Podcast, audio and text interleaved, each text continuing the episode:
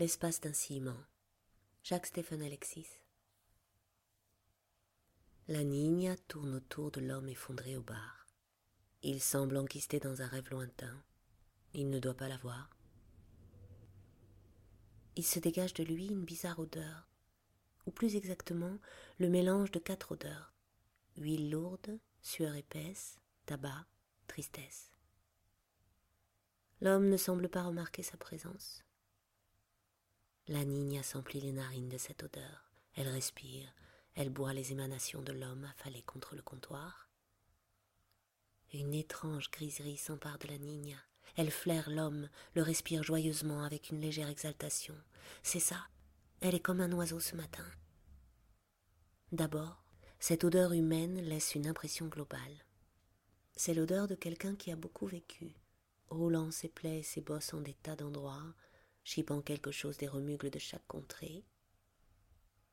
Chaque lieu laisse à l'homme des habitudes, et El Gaucho a des tas d'habitudes. Certes, en cette saison, la senteur de la Caraïbe domine chez tout un chacun. Avec les chaleurs qui commencent, c'est un art un peu lourd et râpeux quelque chose de touffu, de multiple, fait de toutes les angéliques que porte l'air, le musc de la terre qui germine, la senteur humide des montagnes toutes proches, et les exhalaisons d'une mer qui brûle, qui râle, qui sale et ressale la peau, iode, chlore, soude et magnésie. Au milieu de tout cela, la Nina perçoit des tons plus personnels, plus nets. Voici les fragrances des avocats et des bananes du petit déjeuner, le piquant poivré du roroli qui épice les petites cassaves que le matin on plonge dans l'essence de café brûlant. Cet homme doit être gourmand, voluptueux, tendre, un amour profond de la vie et une participation physique naïve et fraternelle à ce que Dieu baille chaque jour pour la subsistance. Il faut chercher, rêver l'odeur pour la retrouver. Elle fuit les narines de la Niña Estrellita. L'homme n'est pas gros mangeur, il est frugal, aucune recherche dans sa gourmandise. Pas un soupçon de ces ardentes salaises de harançor et d'épices dont on fait des sandwichs qui emportent la bouche. Pas de ces aromates trop suaves des fruits de saison, les cachements, les corossols, les jaunes d'œufs, les abricots géants, les sapotes et les sapotilles. Peut-être discerne-t-on l'acidité subtile de la cassane matinale.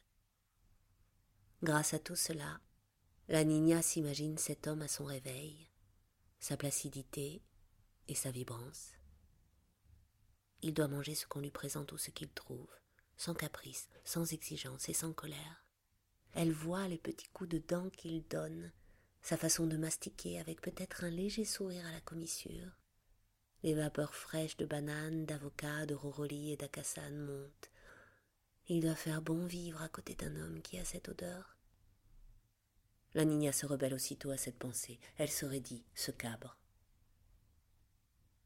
Cette odeur de tabac, c'est. Mais c'est Cuba. Mais oui, Cuba. La Nina s'abandonne de nouveau au partement de sa sensibilité qui de tous côtés l'entraîne, la berce doucement au rivage de la fleur des Antilles. Ah, ce tabac, c'est toute l'âme du peuple cubain. Il ne fume pas le cigare. Il est simple, dru, dur. Le cigare n'est pas chez lui une habitude. Hmm, de temps en temps seulement, peut-être. Oui, elle fleure quelque chose dont elle avait presque perdu le souvenir. Voilà un homme qui fume des delicados cubains. Pour fumer ce tabac noir, rude, riche, sirupeux, net et naïf, il faut être un cubain véritable, un authentico. Aimer Cuba avec toute sa chair, parce qu'on en connaît tous les détours, toutes les cachettes, y avoir grandi, y avoir joué, être au fait de toutes les fumeries des vents de l'île.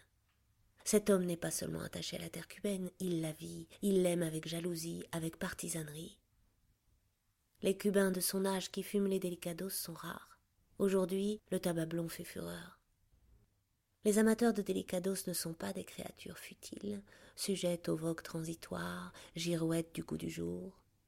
Ce sont des êtres de haute fidélité, des hommes de tradition, sans conformisme, capables de changement bien sûr, mais attachés à leur vérité personnelle, qu'ils savent relative, quoiqu'égale en valeur de principe à celle de n'importe quel autre. Des hommes qui croient de toute leur force, sans respect humain. Pour la première fois depuis de longues années, la nuit se dissipe. La Niña Estrellita revoit des visages et des silhouettes, des silhouettes de vieux cubains, cubains jusqu'à la moelle des os, fumant lentement au soleil des dimanches ce tabac de la Cuba coloniale. Elle revoit le vieux Havane, les trottoirs ombragés d'arceaux de briques de la vieille ville, les porches sculptés du bord de mer, les vieilles pierres, le port bordé par les longs bâtiments de la douane centrale, le bras de mer, le promontoire, le vieux fort, le Castillo Moro rongé de mousse, de rouille, de salpêtre et d'herbe, ses vieux canons, et cette petite rue proche du vieil immeuble du ministère de l'Éducation nationale, où les hommes jouent aux échecs en plein air, mûrissant leurs rêveries, leurs réflexions, leurs gambis, leurs sacrifices, leurs combinaisons et leurs calculs, ceux de la vie et ceux du jeu, enveloppés des musardes spirales des petites cigarettes qu'il faut rallumer tout le temps, les délicados. Quel homme est donc cet inconnu? Qui donc la Nina devant elle?